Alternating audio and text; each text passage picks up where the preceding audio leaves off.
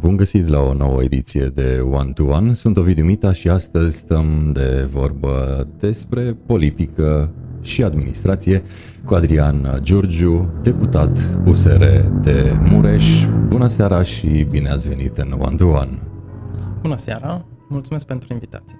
Cu mare, mare plăcere vrem să vă cunoaștem și să vă cunoască mai bine electoratul din județul Mureș.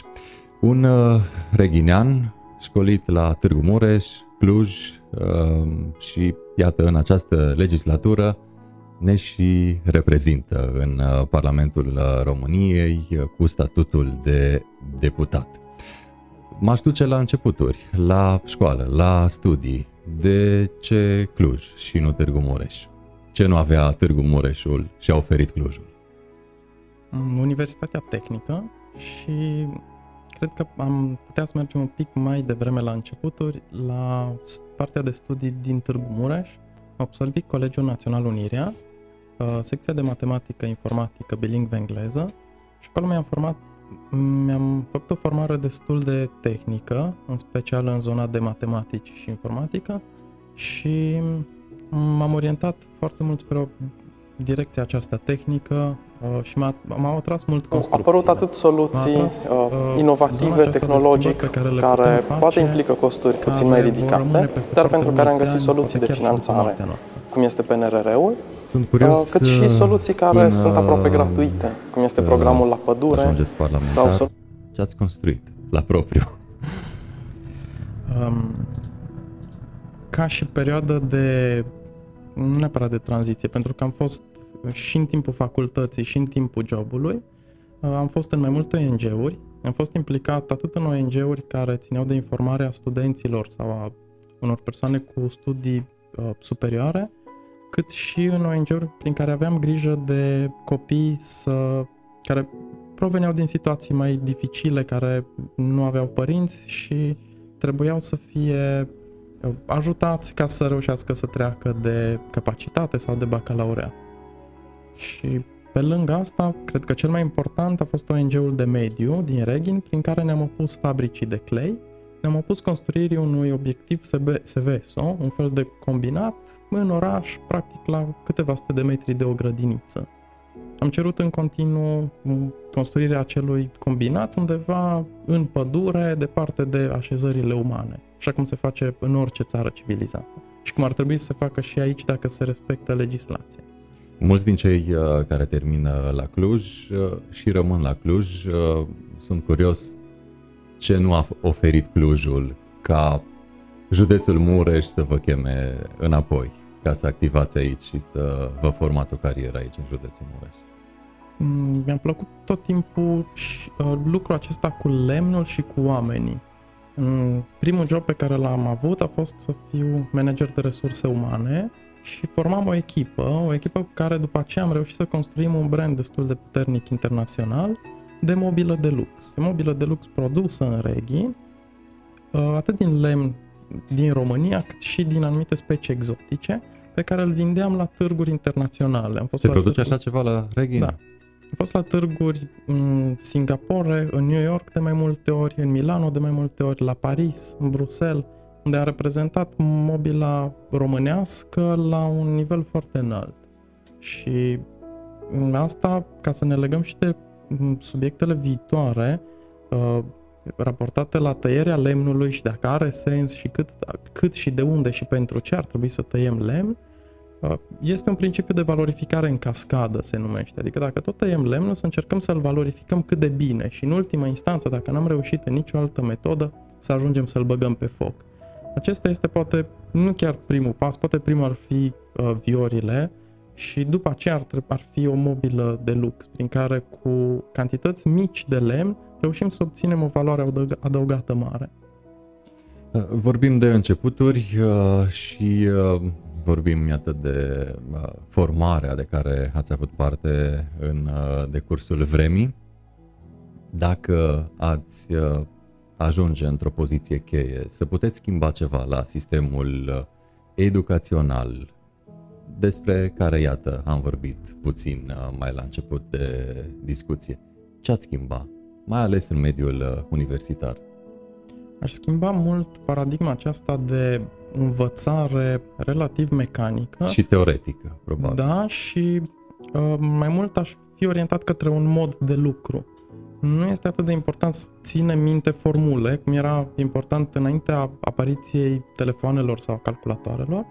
Acum avem te- telefoane foarte inteligente, avem acces la internet și pe alte continente și în țări foarte slab dezvoltate și nu mai e nevoie să ținem minte formule. E nevoie să știm unde să căutăm, e nevoie să știm cum să rezolvăm o problemă. Nu trebuie să ținem minte din cap formule sau... E adevărat, poate ne-ar ajuta, dar în cazul în care nu le ținem minte, nu e absolut nicio problemă. E mai important să avem o judecată logică, să avem o judecată corectă, să știm să gândim integru.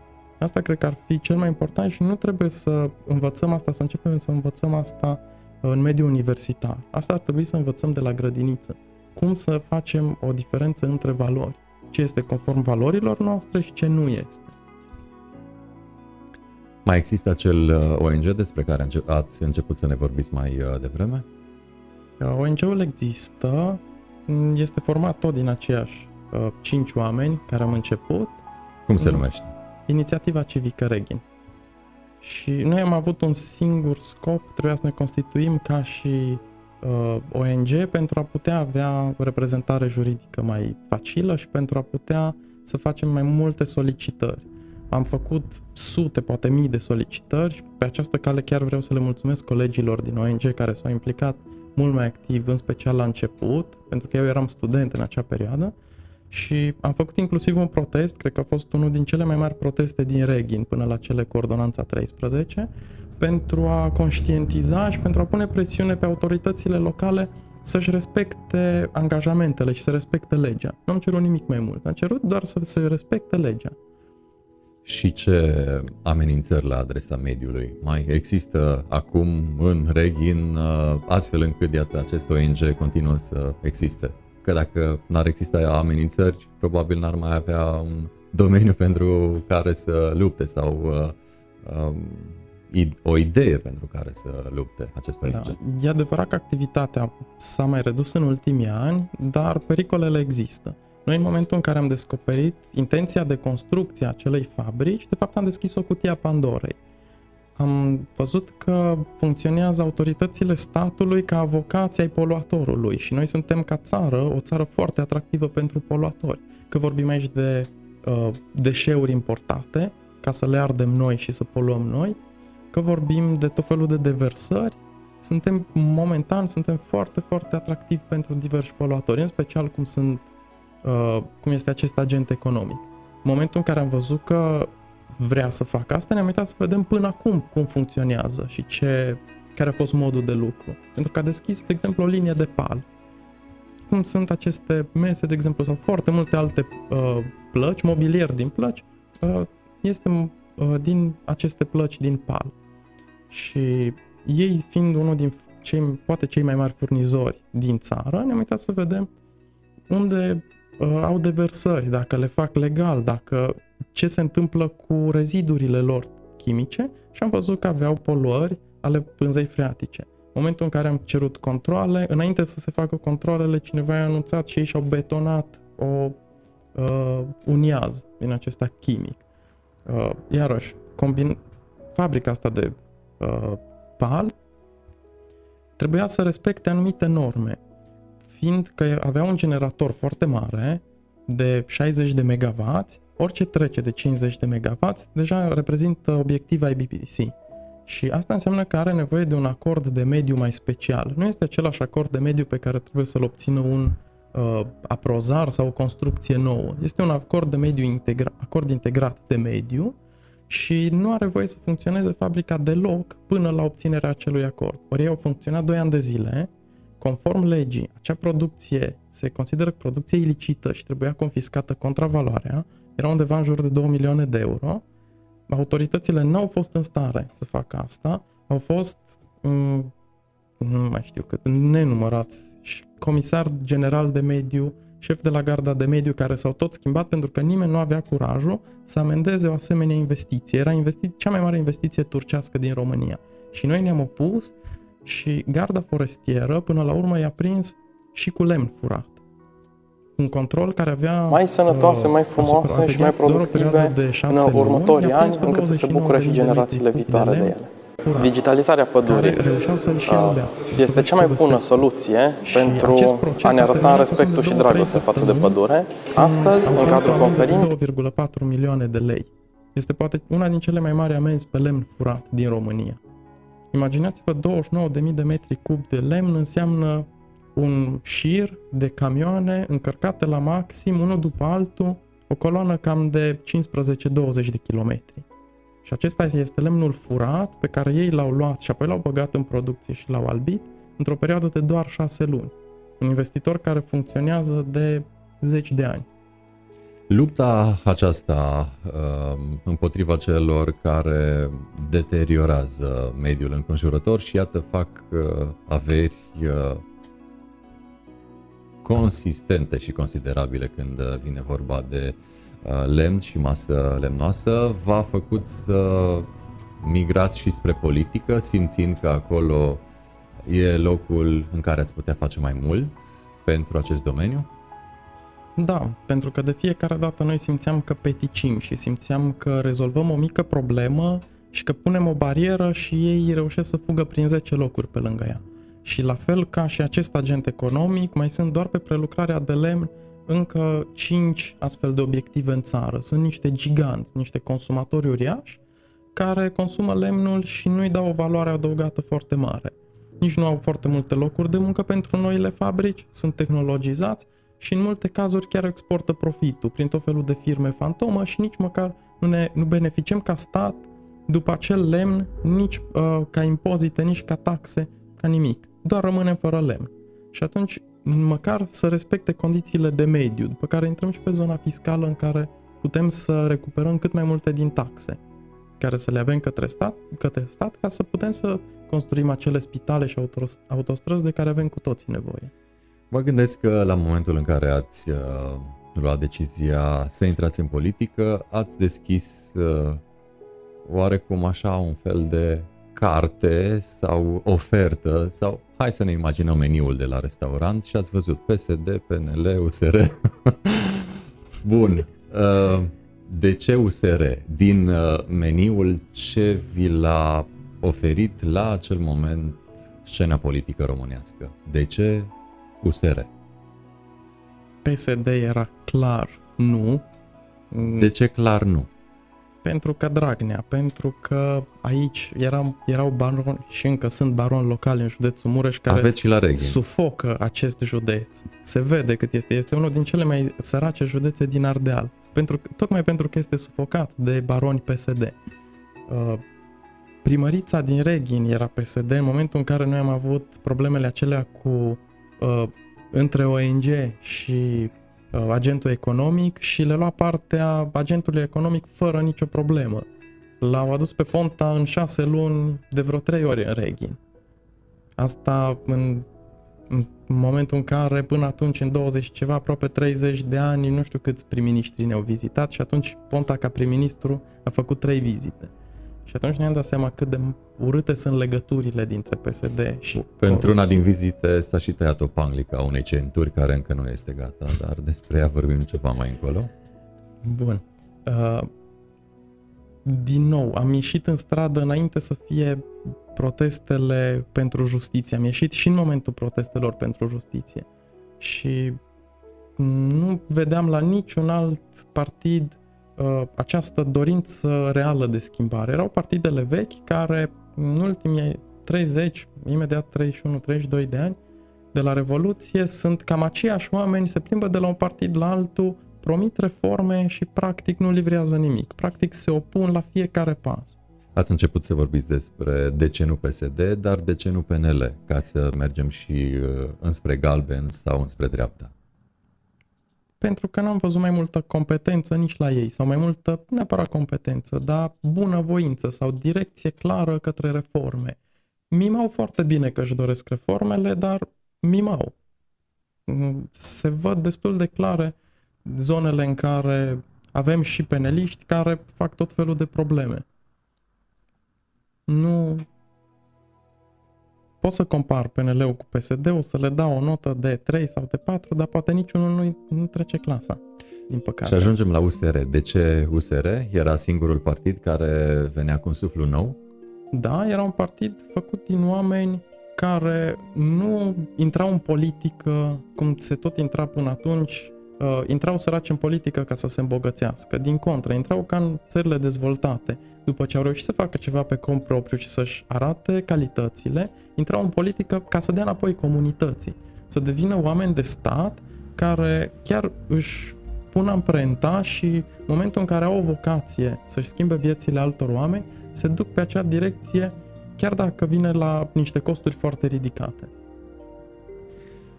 Un model de om în politică ați avut sau nu putem vorbi despre așa ceva când uh, vine vorba de dumneavoastră? Mai degrabă în străinătate. Și care să fie el? Uh, Macron sau Guy Verhofstadt. Iar uh, înainte de a intra în politică, erați un urmăritor al politicilor susținute de politicieni? Sau uh, pur și simplu politica era ceva nou uh, și uh, acel nou, mă rog, v-a dus înspre politică fără să aveți tangențe în sensul de a urmări politica înainte? Mm, inițial nu prea urmăream politica, o vedeam așa ca o zonă în care sigur e ceva mizerie și nu vrei să te bagi, până în momentul în care ne-am izbit de ea frontal și am văzut că nu ne sunt respectate drepturile fundamentale, drepturi la sănătate, la protecție, la viață, pentru că se călcau în picioare orice principii de către niște politicieni mărunți. Și atunci mi-am dat seama că pe oamenii aceia trebuie să-i schimbăm. Și nu o să poată să vină altcineva tot de la ei din partid sau tot dintre ei. Pentru că degeaba îi schimbăm tot pe ei între ei fără să schimbăm valorile și fără să venim cu o schimbare radicală. Și până nu facem noi primul pas, nici nu puteam să cer altcuiva să facă un pas în politică fără să fac eu primul pas. Dacă vine cineva mai bun, n-am nicio problemă să mă retrag, să fac un pas în spate sau un pas în lateral. Dar cât timp îmi doresc să fac schimbări, o să încerc să le fac cât mai mult și să încerc să fiu un exemplu pentru alții. De exemplu, la Parlament avem un program a fost inițiat la prima ediție de o colegă de-a mea, uh, Diana Buzoianu, acum este la a doua ediție, avem, este un program de shadowing. Avem 10 tineri care se plimbă cu noi prin Parlament Acum fiind restricțiile mai puternice cu pandemia, avem multe ședințe pe Zoom în care le explicăm ce facem, cum votăm la fiecare ședință, de ce votăm așa, cum votează PNL-ul, de ce votează PSD-ul anumite legi de vânătoare, câți vânători au ei, care sunt presiunile din spate, ce se întâmplă într-un plen? Și astfel ei au contactul cu lumea politică, un contact pe care noi nu l-am avut. Un contact cu interiorul acesta, cu intestinele Laboratorul intern. Da, în care ei pot să-și dea seama dacă le place sau nu le place ce se întâmplă acolo.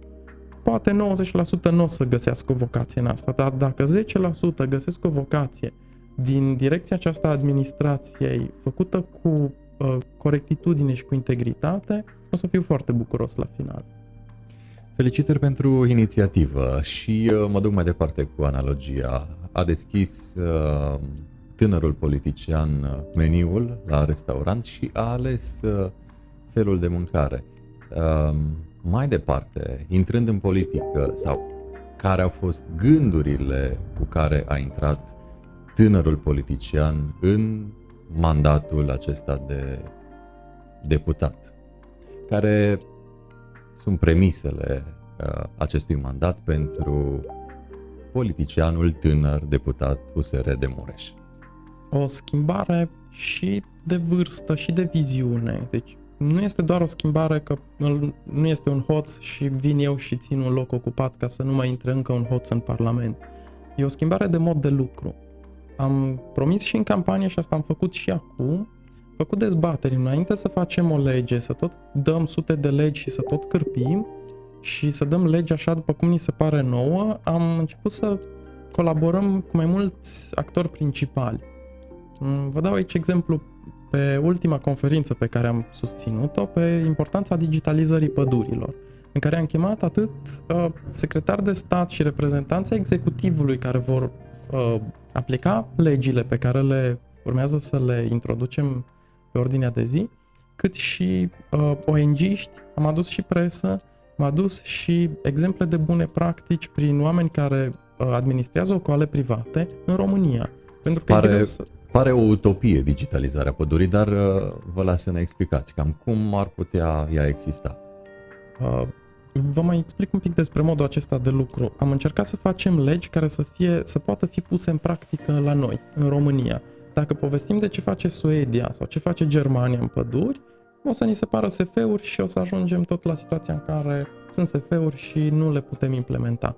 Dar dacă vedem ce Doar fac ocoale private... Digitalizarea pădurii nu uh, este cea mai bună soluție. Cu pentru... rezultate total diferite, putem să inspirăm și ocoalele Astăzi, în cadrul conferinței, care am... sunt uh, administrate de Rom Silva. De exemplu, programul la pădure. Ține și oarecum de digitalizare. Nu este o măsură foarte complicată, dar este o măsură prin care se împiedică foarte mult hoții de noapte. Hoții care fac transport noaptea sau transporturi multiple pe timp de noapte, care merg cu uh, înaintași. Și astăzi, când am venit aici, pe noapte erau tot câte două camioane de lemne.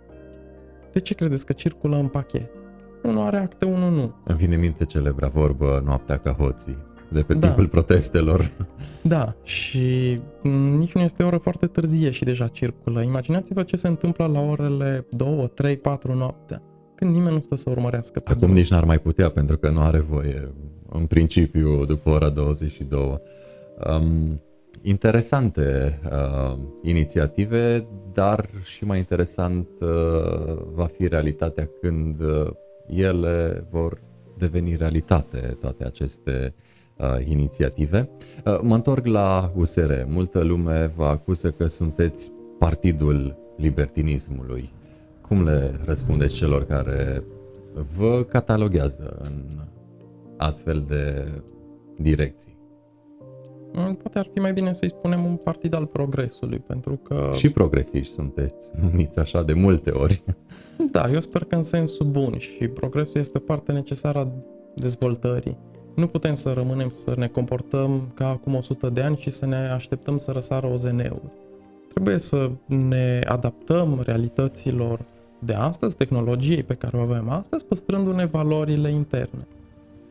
Și dacă să presupunem ați fi primarul Reginului și ați avea o solicitare din partea unei comunități uh, LGBT, să zicem, uh, ați da curs solicitării de a face o paradă? De ce nu? Nu văd uh, afișarea aceasta neapărat problematică. În schimb, văd mult mai problematică violența sau anumite represiuni. Aș pune pe ordinea de zi prima oară problema spitalului, să vedem ce se întâmplă acolo, câte fonduri se duc acolo, care sunt salariile, câți oameni sunt tratați, care sunt condițiile sub care sunt tratați, uh, care este situația centurilor, pentru că nu prea mor oameni de la parade LGBT, dar mor oameni pe șosele, mor oameni în spitale și mor oameni cu zile.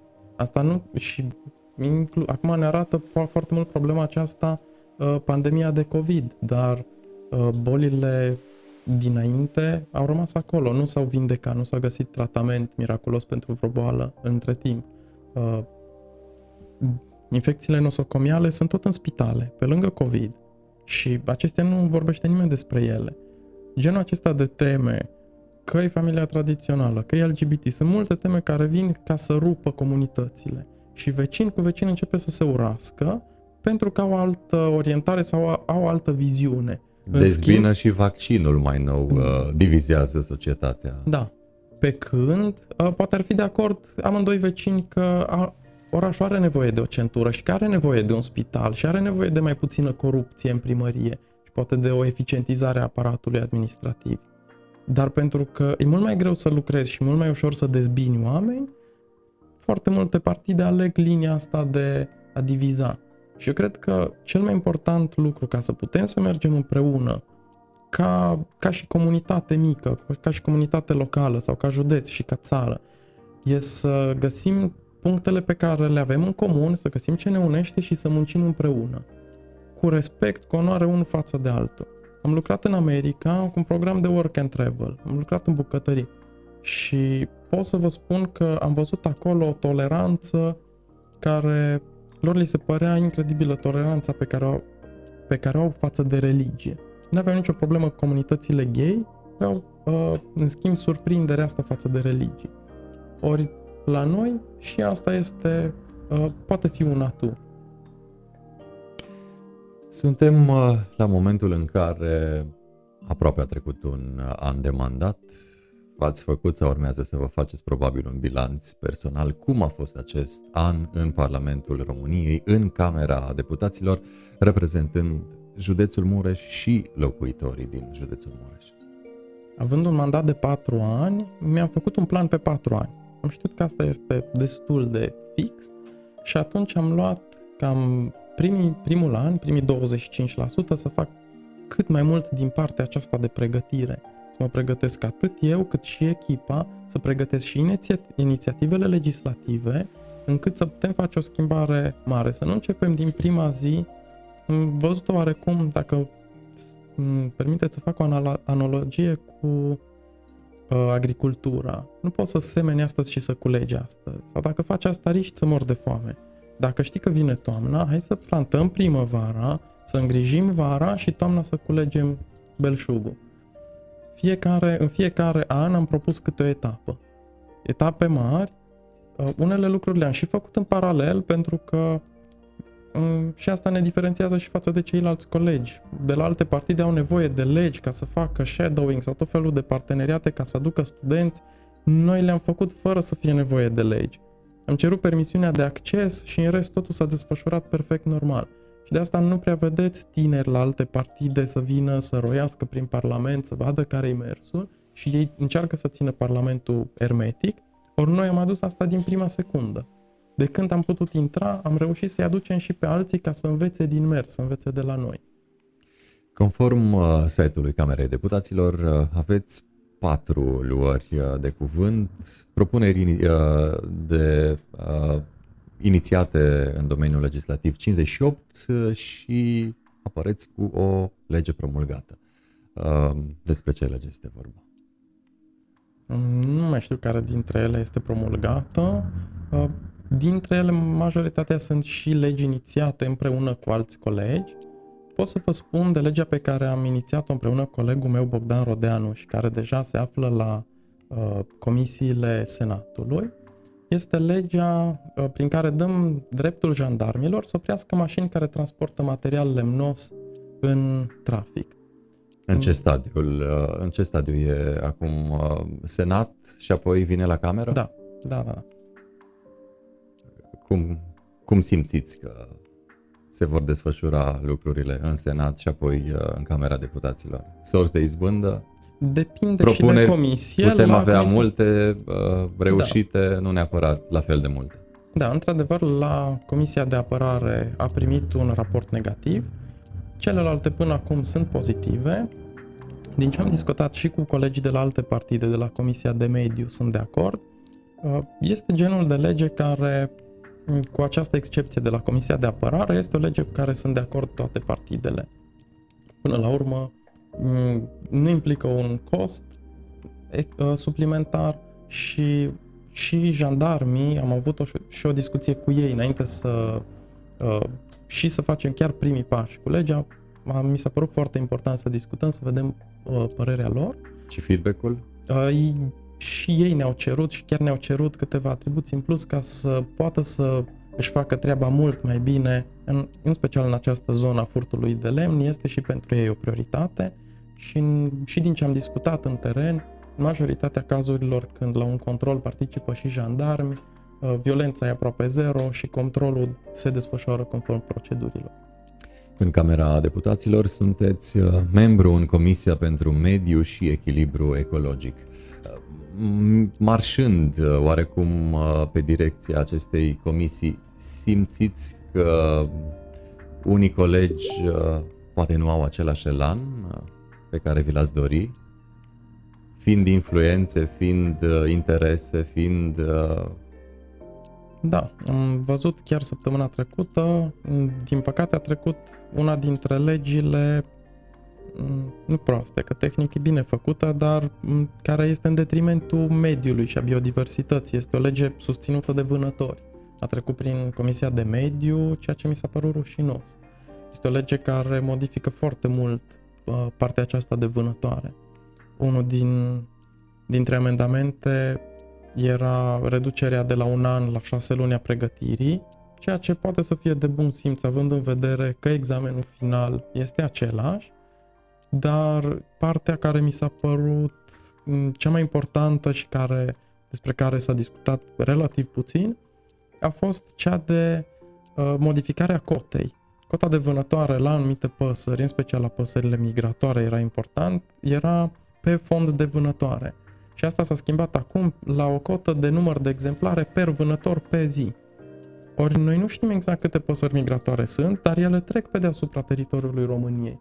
Și dacă cumulăm câte păsări s-ar putea împușca în mod legal, ajungem la o cantitate mult mai mare decât cea mai mare cantitate aproximată de experți. Deci riscăm în câteva sezoane de vânătoare să rămânem fără o anumită specie doar pentru că am dat o lege pentru că cineva are prieteni vânători. Și din păcate la această lege au votat uh, pentru și PNL, și UDMR, și PSD. Ați fost vreodată la vreo partidă de vânătoare, apropo de subiectul nu, pe care l-ați atins acum? Nici nu cred că mi-ar plăcea. Mm, să curm viața, orice fel de viață, dintr-o pasiune, nu mi se pare că e o pasiune normală. Înțeleg situațiile în care uh, e pusă în pericol viața oamenilor, înțeleg situațiile în care s-au încercat toți pașii, dar absolut toți pașii necesari pentru ca să alungăm un urs, de exemplu, sau să-l mutăm dintr-o locație, să nu mai facă pagube agricole. În Târgu Mureș chiar vin. Da, dar trebuie să avem în vedere să știm dacă s-au făcut toți pașii necesari. Nu putem să sărim de la cea mai soft variantă până la împușcare fără să ardem, adică să ardem toate etapele și intermediare. ce etape intermediare ar fi când vine vorba de urși din județul Mureș? În primul rând trebuie să știm exact cât sunt. Și când s-au da. început demersuri în ai... Uh, da, relativ lent. Contoriza, să zicem, da. număra? Până acum, metoda de numărare era prin numărarea urmelor, și se numărau de către fiecare fond de vânătoare. E cam relativă metoda. E foarte relativă. Imaginați-vă că un urs prins chiar aici la platou a fost eliberat undeva în munții Călimani, în zona uh, comunei Răstolița și într-o lună de zile ong au pus o zgardă să-l urmărească pe GPS și într-o lună de zile a trecut prin vreo 5-6 județe, a ajuns în Moldova și a luat-o la nord și a ajuns prin Ucraina. A făcut 540 de kilometri. Noi în județul Mureș avem cam 60 de fonduri de vânătoare. Imaginați-vă prin câte fonduri de vânătoare a trecut acel urs într-o lună și câți l-au numărat. Și dacă trece și pe un de alt și pe altul, poate îl numără de două ori același fond. Câți urși avem? 100, 200 sau unul singur? În realitate era unul singur, dar la numărători poate, nici nu știm de câte ori s-a numărat. La fel e și situația din județul Mureș. Până nu avem un număr clar, nu știm, dacă, nu știm câți avem știm că momentan avem prea mulți care sunt prea aproape de uh, comunități. Și aici avem nevoie atât de investiții în agricultură care să îi mențină cât de cât departe, dar trebuie să rezolvăm și problemele de bază și să ne întrebăm ursul de ce vine. Ursul vine pentru că este curios? Mai puțin. Vine pentru că este flămând și pentru că nu mai are nici mâncare în pădure, pentru că se defrișează și în locurile unde normal se defrișează mai apar tot felul de specii de mure, de zmeură, de, care constituie o sursă de hrană foarte importantă pentru urs, dar care prin culesul ilegal, care până la urmă ajunge tot în zona asta de politică, ca și bani, uh, noi luăm mâncarea, îi luăm adăpostul și apoi ne mirăm că coboră în comunitate. Dacă ne-am îngrijit să nu-i mai tăiem chiar toată casa și să avem grijă să-i lăsăm mâncare, să putem, pădurea ne oferă foarte mult, putem să luăm o parte, dar trebuie să-i lăsăm și ursului ceva. Să-i lăsăm mâncare acolo sus în munte și el nu coboară. În momentul în care facem aceste lucruri, nu o să mai coboare, dar dacă îl lăsăm fără mâncare și fără adăpost, este logic că o să coboare și o să găsească mâncare cât mai ușor. La noi în județ, din câte știu, nu prea sunt probleme de genul acesta, dar în alte județe, de exemplu, este și problema pensiunilor care alimentează în secret, dar îi alimentează tocmai pentru a atrage turiști. Este o problemă foarte mare pentru că, odată, se schimbă comportamentul ursului și foarte greu de schimbat înapoi, aproape imposibil, Și doi, îți dorești turiști, dar dacă îți vine și îți omoară ursul, îți mănâncă turistul, nu știu câți turiști o să mai ai. Dar, din păcate, este un fenomen destul de frecventat de către pensiuni. Ne întoarcem uh, la um, ce ați început să spuneți mai devreme, uh, la acțiunea prin care i-ați chemat pe cei mulți implicați în uh, domeniul acesta legat de mediu, care au fost concluziile dezbaterii, care a fost, conform colegilor din presă, o premieră, care au fost concluziile acestei reuniuni a mai multor persoane din uh, sfera aceasta uh, de mediu. Concluzia principală a fost că se poate. Tehnologie avem, acces la tehnologie avem, finanțări vom avea prin PNRR, inclusiv pentru drone. Știu că sună SF, dar vor fi drone cu un fel de LAD, uh, radar, se numește LIDAR, care vor supraveghea pădurea și vor putea detecta de la o zi la alta aproape fiecare copac lipsă. Deci niciun copac nu o să mai poată fi tăiat fără să se vadă lipsa lui. Uh, se pot uh, implementa și sisteme de camere video, dar nu e doar vorba de o cameră simplă, este o cameră care monitorizează și volumul de lemn și este vorba și de softul din spate. Pentru că urmărirea aceasta, în modul acesta, nu știu cum să-i spun, rudimentar, este o muncă sisifică. Să stai să urmărești filmări de la o cameră video de 24 de ore. Dar uh, unii dintre invitați, Digital Dryads, niște tineri ong au făcut un soft prin care uh, pot să reducă 24 de ore de filmări la câteva minute, detectând doar mișcările.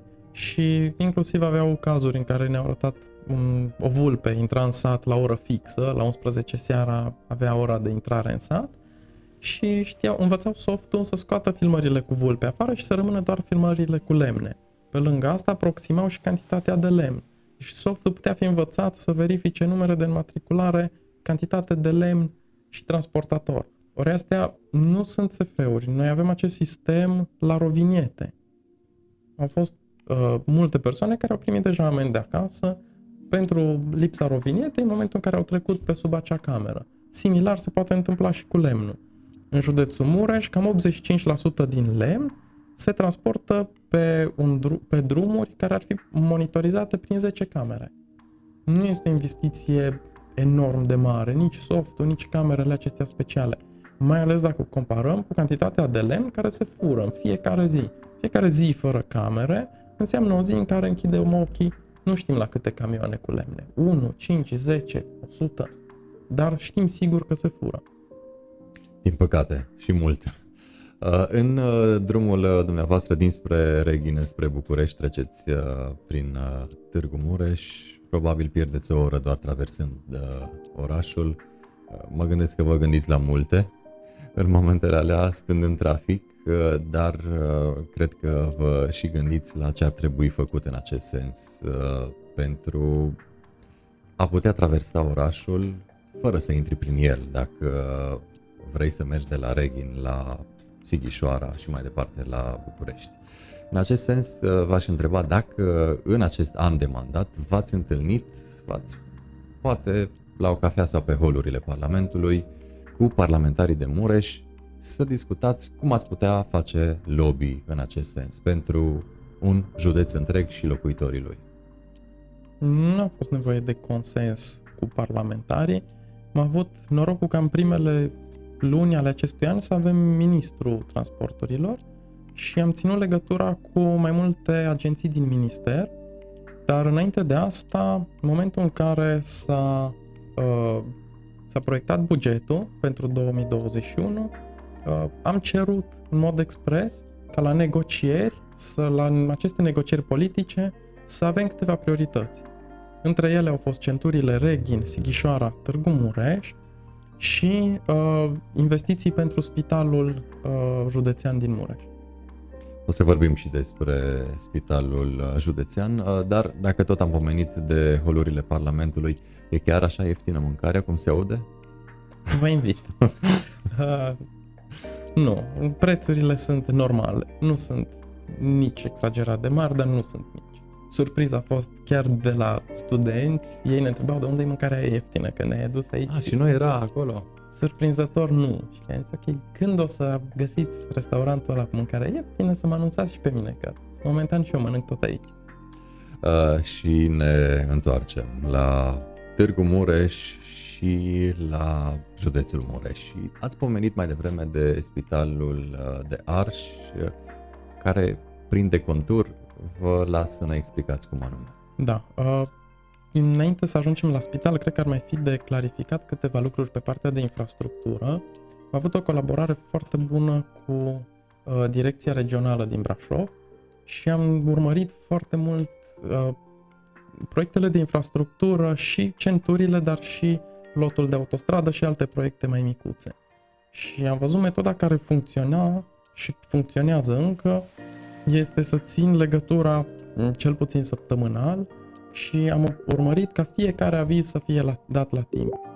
Uh, acest lot de autostradă, chiar dacă este unul mic, care va intra în Târgu Mureș în zona metro, este unul din exemplele de bune practici date în toată țara.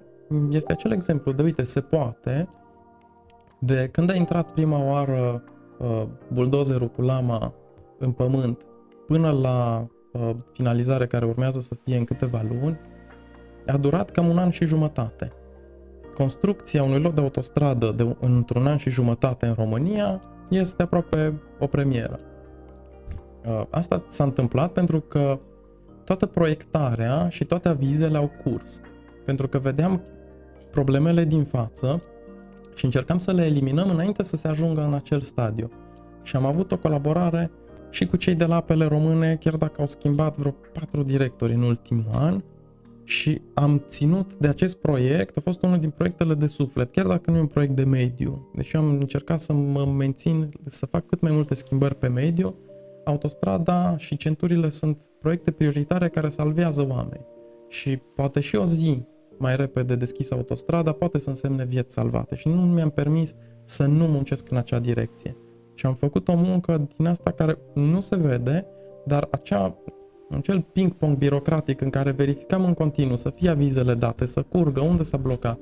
De multe ori se blocau la București, agențiile de la nivel de Mureș nu îndrăzneau să sune la București și atunci puneam mâna pe telefon și de multe ori un simplu telefon a făcut ca un aviz să vină cu o săptămână mai repede sau comunicarea asta între instituții care poate a fost blocată 2, 3, 4 luni de zile, brusc să curgă. Și a început să curgă lin și nu a mai fost nevoie de prezența mea. Dar până am deblocat asta a fost foarte mult efort. În mod similar, a fost și la spital. Uh, acest centru de arș a fost pregătit de uh, mai mulți medici specialiști, a avut susținere din partea unor politicieni de la alte partide și îi respect și le mulțumesc pentru că au făcut asta pentru cetățeni și ca cetățean le mulțumesc că s-au implicat și mi s-a părut normal ca rolul meu să fie să continui aceste proiecte.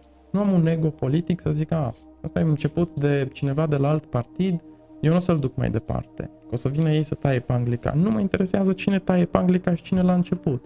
Mă interesează dacă proiectul e bun pentru oameni, să fie făcut cât mai repede. Să...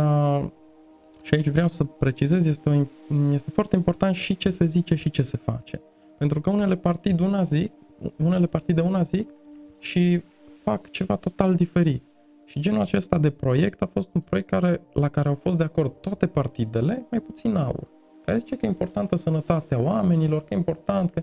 Da, dar în momentul în care e nevoie să facem un spital, toate partidele au fost de acord că e nevoie și toți am votat pentru și aur s-a abținut.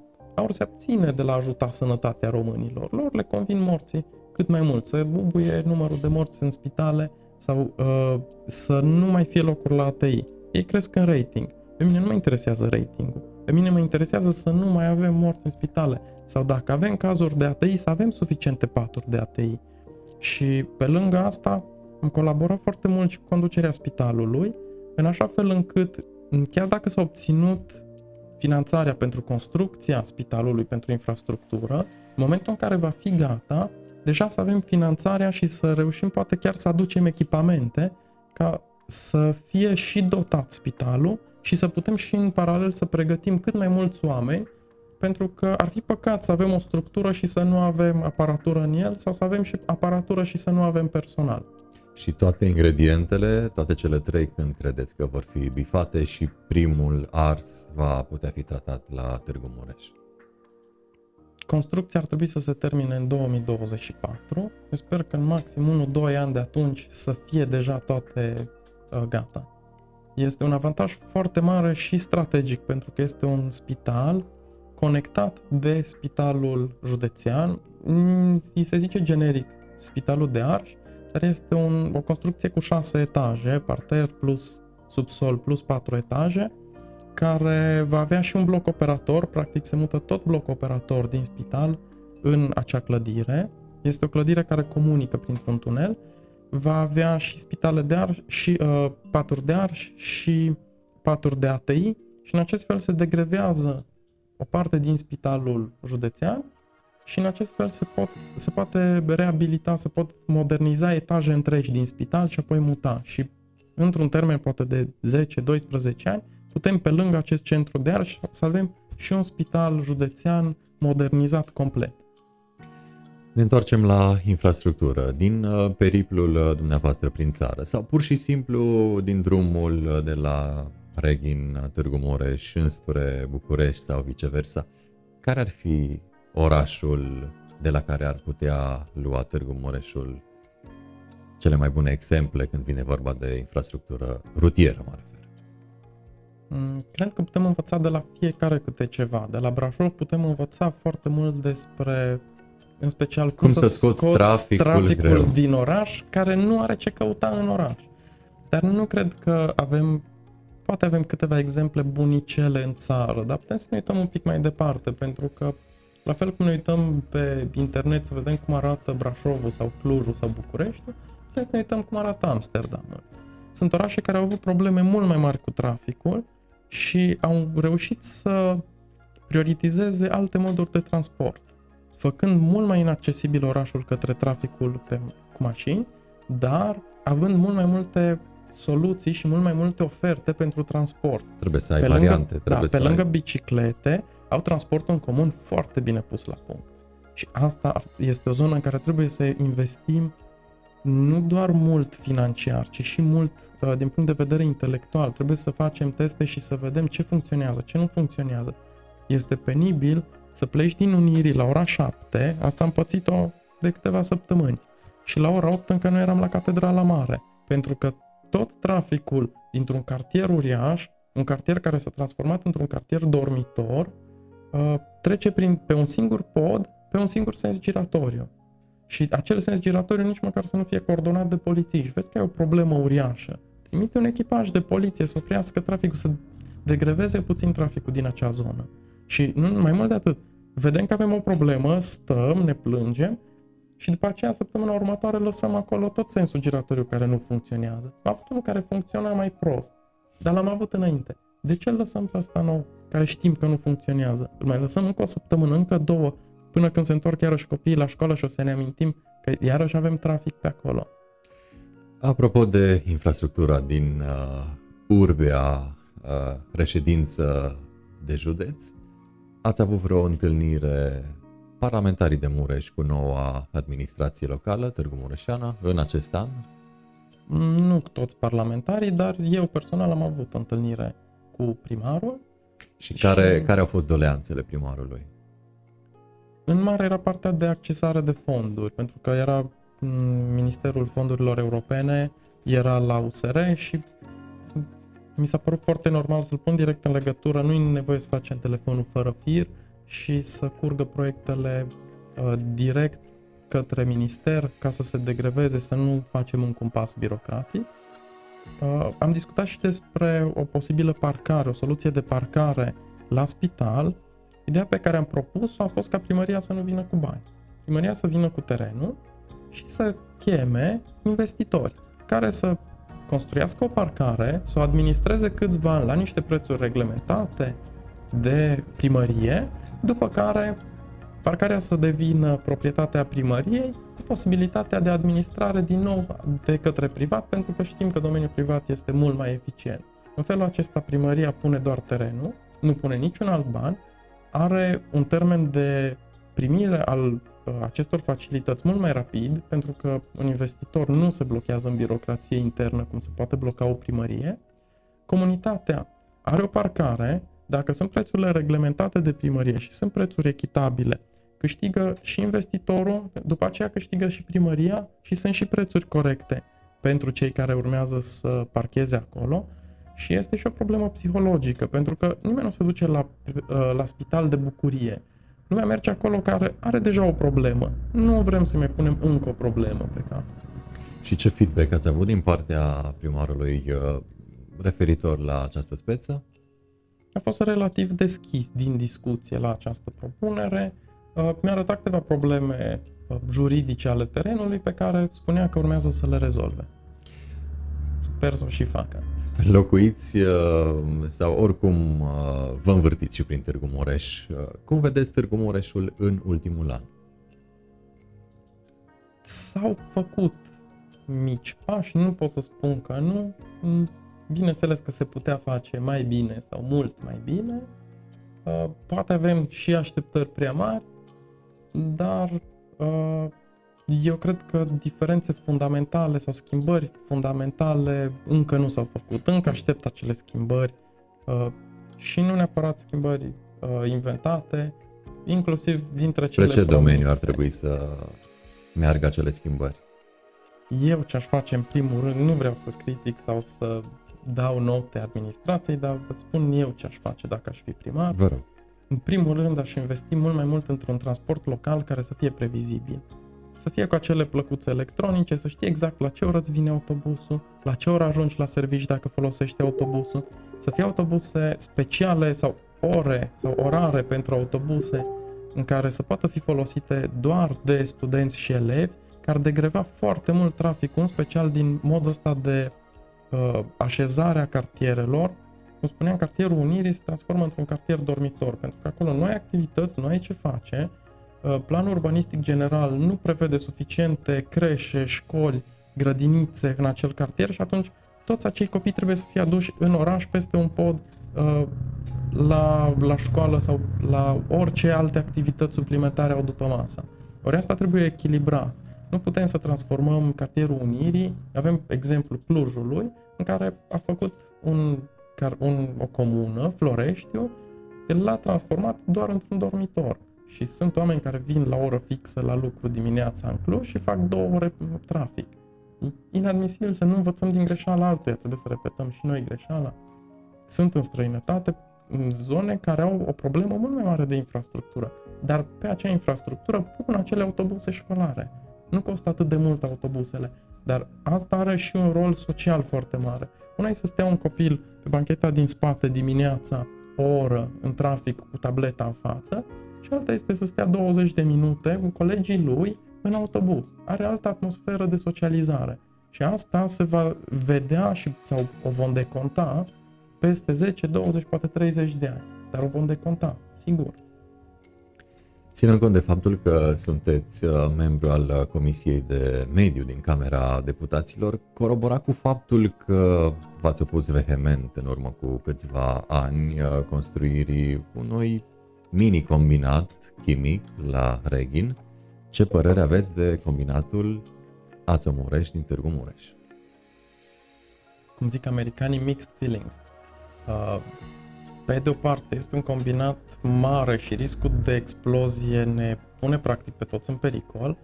Pe de altă parte, nu mai trebuie să avem acea dezbatere cu cine a fost primul ou sau găina. Dacă a fost primul combinat acolo, și avem legi în vigoare că nu se pot construi, ideea să nu mai construim locuințe pe lângă el, să declarăm o zonă de uh, protecție.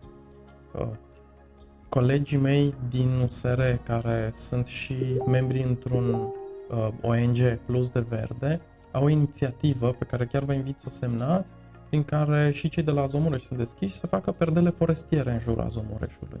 Imaginați-vă cum ar fi Azomureș înconjurat de pădure, nu de locuințe. Nimeni nu-și dorește să vadă pe geam un combinat chimic. Uh, din nou, molul de vis-a-vis de Azomureș nu prea avea ce căuta acolo. Cum s-a făcut, cine, ce plicuri a împins, mm, este o problemă destul de mare că pune foarte multă populație în pericol, cei care vizitează acel mall, pentru că nu avea ce căuta acolo. Legea spune foarte clar 3 km pe raza unui astfel de obiectiv SPSO, nu se pot construi uh, nici locuințe, nici astfel de obiective pentru civili. Este o zonă relativ moartă și trebuia știut că acea zonă este moartă și nu să o forțăm. Revenim la politică. E mai bine în opoziție?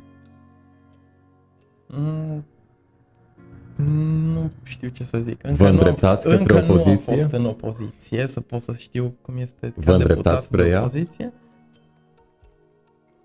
Mm, asta de- depinde foarte mult de PNL. Noi am venit cu niște oferte pe masă. Ofertele au fost foarte transparente și au fost de la început aceleași, nu le-am modificat, nu le-am negociat. Care au fost ele? Oferta a fost foarte clară. Putem să venim ori cum a fost varianta de premier Cioloș, cu tot pachetul de uh, cu toate portofoliile de miniștri, ori suntem deschiși la o coaliție, aceeași coaliție de guvernare, împreună cu cei de la UDMR și PNL, ambele fracții din PNL, dacă își rezolvă problema internă, și să facem anumite reforme.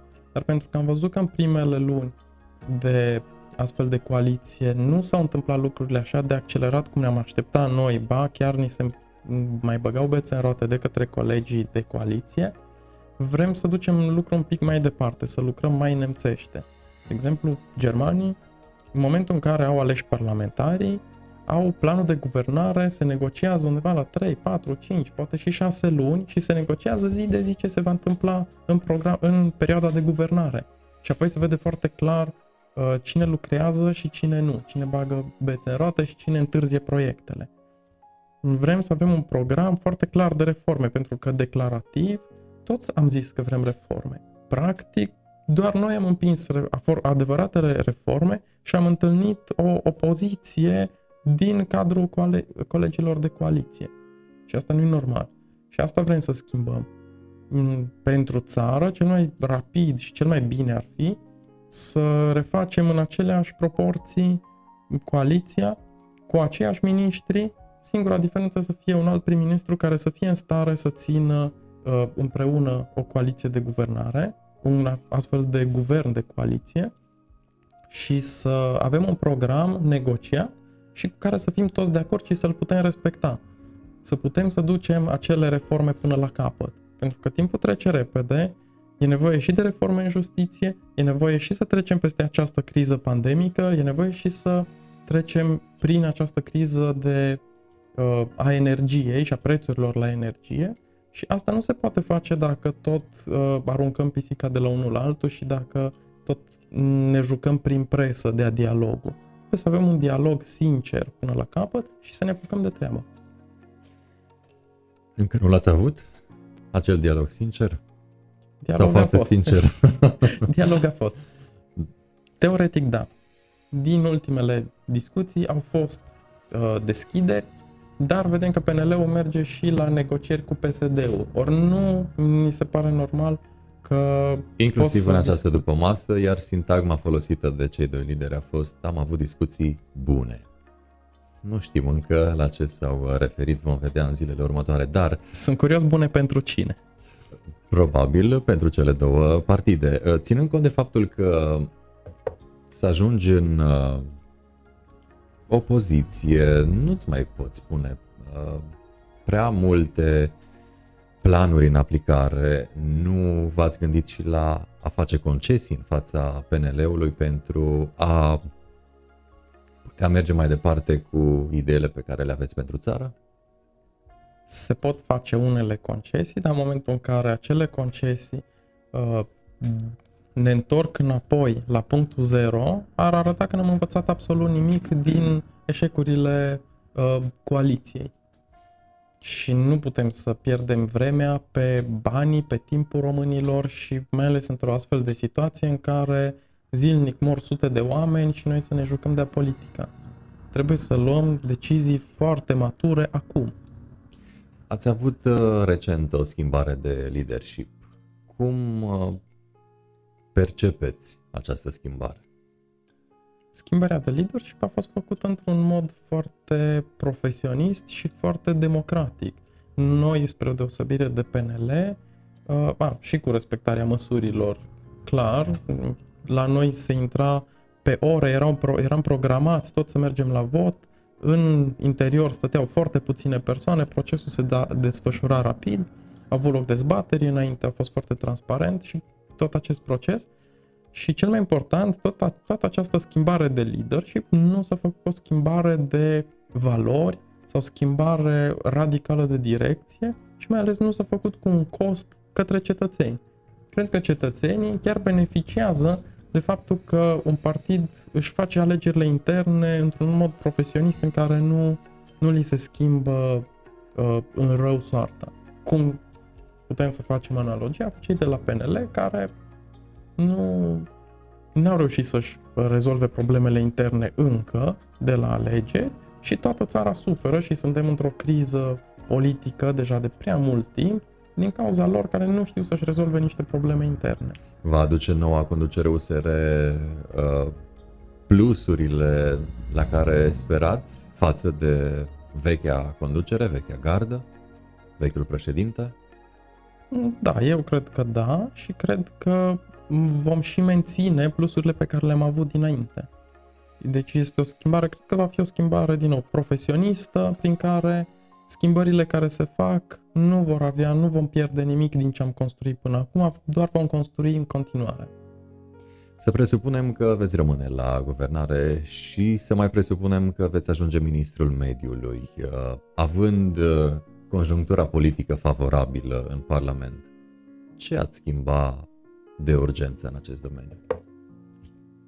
În primul rând aș transparentiza cât mai mult din datele care se, uh, se află la minister.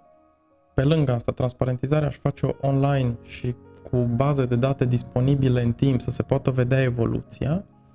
Uh, aș schimba modul, de exemplu, strict pe pădure, aș schimba modul în care se valorifică lemnul. Momentan se valorifică pe picior. Asta înseamnă că estimezi în pădure cam cât lemn este și nu știi exact cât cumperi și cât nu. Aș face tot acest proces exact ca în străinătate. Necesită investiții relativ mici în uh, depozite sau în rampe primare, dar cine cumpără lemn știe exact ce cumpără și cât cumpără. Și în felul acesta nu se mai pot înscrie la licitație anumite persoane care nu știu cât cumpără și de frică licitează mai puțin și prețul pe piață scade. Asta e o pierdere foarte mare pentru noi ca stat, că ne vindem resursele ieftine. Uh, aș investi foarte mult în zona de energie verde și în această zonă de monitorizare a calității aerului. Pentru că în România, în ultimii ani, mor în jur de 28-29 de mii de oameni din cauza poluării. De la începutul pandemiei au murit 48, aproape 50 de mii de oameni de COVID, dar anual mor din cauza poluării aproape 30 de mii de oameni. Și asta fără o monitorizare ne face să facem doar acțiuni în orb. În primul rând trebuie să avem o monitorizare. La fel ca la numărul urșilor, trebuie să începem cu monitorizarea ca să știm câți avem și ce soluții avem de luat, la fel și monitorizarea calității aerului. Și asta am și cerut deja la Agenția de Protecție a Mediului, să pună mai multe Uh, stații de monitorizare și uh, senzori ca să putem să știm care e calitatea aerului în fiecare moment și să știe oricare cetățean ce se întâmplă. Și partea de digitalizare mi se pare că este cheia în acest domeniu, în special pentru că schimbă foarte mult această pârghie de cât investești și cât primești înapoi. Poți să investești relativ puțin și să primești foarte mult înapoi. Nu mai e nevoie ca un control să fie făcut sau oamenii care controlează, de exemplu, garda forestieră, momentan au foarte puțini oameni, au 8 oameni pe județ, uh, în județul Mureș. Cu un sistem foarte bun de camere și de senzori, poate sunt suficienți. Nu ar avea nevoie să aibă mult mai mulți. În acest moment se face o muncă sisifică și este aproape degeaba. Aproape. Dar, uh, repet, cazul pe care, care a fost câștigat în instanța acum a fost în urma unui control făcut de ei în 2015. Deci munca asta a dat rezultate doar că în timp foarte mult, foarte lung. Coincidență sau nu, uh, sunteți un iubitor de natură, nu, nu doar uh, că sunteți membru în Comisia de Mediu din uh, Camera Deputaților, și am mai și văzut că sunteți un fan al sporturilor uh, practicate în natură. Alergare, bicicletă. Da, am încercat și câteva sporturi în sală și pe timp de iarnă sunt mai comode, dar nu se compară nimic cu sportul în natură. V-am văzut și pe bicicletă, v-am văzut și alergând. Da. Și dacă ar fi să alegeți care ar avea așa o pondere mai mare în preferință? Uh, foarte greu de ales. Foarte, sunt sporturi total diferite și ritmul cardiac în, și diferența între ele fac ca experiențele să fie diferite. La bicicletă este mult pentru mine și la felul în care merg eu, este mult mai antrenant, merg cu o viteză un pic mai mare și sunt mult mai concentrat acolo, la ce fac pe bicicletă. La alergat, în schimb, este o zonă în care e mai aproape de plutire, în care alerg cu o viteză mică și las gândul să meargă în toate părțile. Ca efect mental, m-a ajutat foarte mult de multe ori când am avut săptămâni grele. La final de săptămână, o alergare sau două au, au făcut mult. O alergare de trail sau de șosea? În pădure, întotdeauna în pădure. Evit cât se poate șoseaua. E și mai curat aerul acolo? Da, da, clar. Și liniște și... Da, și... Nu... Inclusiv uh, amortizarea la Da, nu poți să descriu senzația de libertate pe care poți să ai în momentul în care fugi prin pădure și începe o pasăre să zboare pe lângă tine sau să vezi o căprioară la 20-30 de metri și să fugi în paralel cu ea. E un sentiment de conexiune cu natura foarte greu de descris. De asta poate să-ți încarce bateriile pe o săptămână și poți să te întorci la servici și să lucrezi și să treci de uși închise săptămâni la rând pentru că te-ai încărcat odată. Cea mai bună cursă care să fi fost pentru dumneavoastră? Mm, ca și timp n-am fost competițional pentru că nu am alergat niciodată în scopul de a avea un timp foarte bun. Am fost și la curse foarte dificile, am urcat de două ori pe vârful omul în 45 de kilometri. Uh, și prin munții Apuseni am avut niște curse destul de interesante, dar cursa mea de suflet și cea mai potrivită pentru nivelul meu a fost cea din, uh, de la Tășuleasa, organizată de cei de la Tășuleasa Social, de Tibiu, Șeriu și fratele său, pe care am făcut-o, erau aproape 40 de kilometri, cam în 5 ore și ceva. Și cea mai dificilă cursă? Mm, cred că cea de pe vârful, de pe vârful omul, se numește Maraton 7500 și încă una foarte dificilă de la noi din județ, uh, Scaunul Domnului, nu atât de mult prin distanță, cât prin uh, tehnică și panta foarte abruptă pe primele urcări. Uh, iată că vorbim despre o pasiune pe care uh, o alți mulți, mulți alți uh, români și parcă este într-o continuă ascensiune acest uh, fenomen. Uh, ia o amploare din ce în ce mai mare. Care să fie locul din județul Mureș, uh, drag uh, dumneavoastră, în care ați vedea o competiție de genul acesta? Ca să punem și noi județul Mureș pe harta competițională când vine vorba de alergarea de trail. Mm, poate unii se uită la alergările de trail ca la competiții unde să fie cât mai tehnice. Maratonul Scaunul Domnului a fost unul dintre cele tehnice și chiar este unul dintre locurile mele de suflet. Am fost de mai multe ori acolo și Uh, este și priveliștea și drumul până acolo este interesant și mă leagă oarecum, dar și maratonul din uh, Târgu Mureș, care pornește de lângă grădina zoologică. Ascotid este un maraton la care țin foarte mult, pentru că are și o cauză nobilă în spate, uh, aceea de a ajuta copiii bolnavi de diabet și pe această cale vreau să o felicit și pe uh, persoana care m-a invitat și cu care am ținut de mai multe ori legătura pe acest proiect, pe doamna Rodica Molnar, și să-i mulțumesc că m-a invitat și că își face treaba în ciuda dificultăților pe care le are în față, continuă să meargă și să se lupte pentru, pentru acești copii. Da, copii cu anumite nevoi. Spuneați mai devreme că planurile se fac pe termen lung. Am văzut uh, cum uh, a fost uh, un sfert uh, de mandat, la ce să ne așteptăm la celelalte trei sferturi din partea dumneavoastră? Depinde și cât de mult, cât de repede o să meargă și cum, cum o să se întâmple partea asta de intrare sau nu la guvernare, pentru că pe lângă planul pe termen, pe termen lung văd mai mult niște direcții și niște priorități. Uh, planul încerc să-l fac cât mai agil, să se adapteze lunar sau poate chiar săptămânal ca să pot să reușesc cât mai multe lucruri într-o săptămână. În momentul în care suntem la guvernare e foarte importantă și colaborarea cu guvernul, ca legile pe care le facem să fie în, să, zic, să vină înaintea nevoilor uh, avute de, de guvern și a sistemului în general, uh, din opoziție o să fie mult mai greu. Deci e clar că ne așteptăm la rezultate diferite pentru că sunt contexte foarte diferite. În mare este tot direcția principală, cea cu salvarea pădurilor, pentru că asta ne oferă și o bogăție, o resursă naturală puternică, dar și, și un aer mult mai curat. Pe lângă asta se leagă destul de bine și zona aceasta de monitorizare a calității aerului în orașe, pentru că este o problemă uriașă, dar și direcții de viitor, de exemplu, uh, stații de încărcare, ca să avem mai multe mașini electrice, pentru că în acest moment degeaba ne luăm mașini electrice dacă nu avem unde să le încărcăm. Personal, fiecare poate să facă poate nu fiecare, dar oamenii ar putea face o investiție, dar o fac degeaba dacă nu au unde să-și încarce mașinile. Uh, investiții în panouri solare și în toate zonele de energie verde.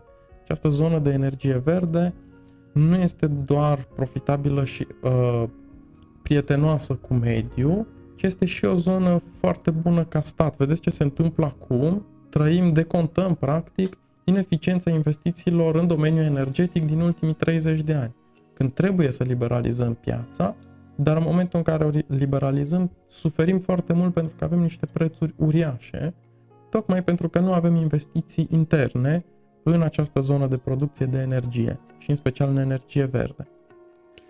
Pe final de emisiune sunt curios cam ce ar trebui să facă administrația locală Târgu Mureșeană și apoi și cea județeană, deci și la nivel de Consiliu Județean, Uh, pentru a fi uh, municipiul reședință de județ, uh, iar apoi județul mai aproape de acel oraș și acel județ pe care vi-l doriți, vi le doriți. Din acest punct de vedere al traficului de care am tot discutat, cred că autobuzele în general și autobuzele școlare sunt o prioritate Uh, colectarea de deșeuri, pentru că nu putem să venim să ne îmbrăcăm frumos și să ne purtăm ca și cum am fi foarte curați, ori noi să producem cantități uriașe de deșeuri, care pot fi uh, folosite, refolosite, reciclate și așa mai departe. Uh, aș dori o transparență mult mai mare și o digitalizare uh, din partea administrației, să se poată depune mult mai multe documente online, să nu purtăm oamenii dintr-o parte în alta, să nu plimbăm în special persoane cum sunt cele vârstnice, să-i trimitem la casa de asigurări dintr-un oraș în altul, să reușim, chiar dacă vine un nepot și îi face de pe telefon, dar să reușească să-i depună foarte simplu documentele. Și aș uh, încerca să urmăresc indicatorii de performanță ai eficienței administrației, pentru că avem administrații locale cu foarte mulți angajați. Primăria Reghin are peste 500 de angajați. În timp, și în același timp, primăria din Berlin are în jur de 150. Și nu putem spune că primăria Reghin are mai multe probleme decât Berlinul. Dar e clar o problemă de eficiență. Și atunci, dacă avem administrații eficiente, primăria poate să fie un loc unde își doresc oamenii care vor să lucreze și să lucreze corect în interesul comunității lor, uh, este un mediu mult mai atractiv pentru ei. Un job mult mai bun. Un loc unde să te duci la muncă să-ți fie drag de ce faci, dar fără să ai presiuni să faci tot felul de mizerii politice sau să te duci și să te joci soliter toată ziua sau alte jocuri de pe calculator, doar să treacă timpul. Ținând cont de pasiunea a dumneavoastră, alergarea, v-ați gândit așa la un uh, maraton al Parlamentului sau al parliament parlamentarilor? Ca să încheiem uh, această ediție de One to One într-o notă cât mai uh, optimistă sau uh, da. așa cu zâmbetul pe buze? Cred că optimismul ar trebui să ia în sus și maratonul ăsta ar trebui să ia în jos. Rostogolirea e mai eficientă decât lovirea. Deci nu vom vedea în anii următori un maraton în jurul Palatului Parlamentului. Nu neapărat maraton, dar cred că ar fi Semi. important să începem măcar de la o mâncare mai sănătoasă în Parlament. Mâncarea este relativ bună, Dar ar... să avem câteva opțiuni mai sănătoase ar fi... Poate Cred că, că s-ar mea... vedea și în Ideea mea a fost uh, un pic uh, oarecum uh, jovială, dar probabil că ar fi un semnal de alarmă și uh, am, ați sau ați putea da model mai departe celor care vă urmăresc și celor care se uită întotdeauna spre politicieni ce fac uh, și arată cu degetul atunci când nu fac. Uh, acum ar avea, iată, în uh, ideea în care am vorbit, uh, de învățat că mișcarea face bine și exemplele întotdeauna da. și modelele sunt uh, bine venite și primite. Încercăm, cel puțin personal, încercăm foarte mulți dintre parlamentarii de la USR și în momentul în care alergăm să mai punem câte o poză, să vadă lumea că alergăm, sunt și niște lucruri normale, pentru că noi chiar suntem dintre acei oameni normali care ne-am dorit să intrăm în politică să facem mult mai mult bine, pentru că este o pârghie puternică de a face bine în cazul nostru. Și sper că și colegii din alte partide, unii dintre ei știu că sunt sportivi și uh, fac asta, chiar îndeamnă la, la mai mult sport. Mi-ar plăcea să fie și mai mulți dintre ei. Și uh, cine știe, poate, poate în uh, viitor vom avea și la școală mai multe ore de sport, uh, astfel încât uh, și poate de nutriție, căci acolo, cum ați spus, e o mare, mare, mare problemă. Uh, vă mulțumim pentru prezență, pentru faptul că ne-ați uh, împărtășit uh, gândurile și planurile și vă mai așteptăm când veți mai avea inițiative ce ne vizează. Cu drag vă așteptăm din nou la aceeași masă și la același microfon. Vă mulțumim mult pentru vă prezență. mulțumesc pentru invitație. Cu mare, mare plăcere am stat de vorbă cu Adrian Giurgiu, deputat USR de Mureș. Noi am fost live pe MS24, pe One to One, pe Ovidiu Mita, pe grupurile de Facebook Ești din Târgu Mureș dacă și Mureș24, iar de mâine această întâlnire o puteți găsi și pe YouTube, dar și pe Spotify cu hashtagul One. Eu sunt Ovidiu Mita, cam atât pentru această ediție. Până data viitoare, spor în toate, numai bine!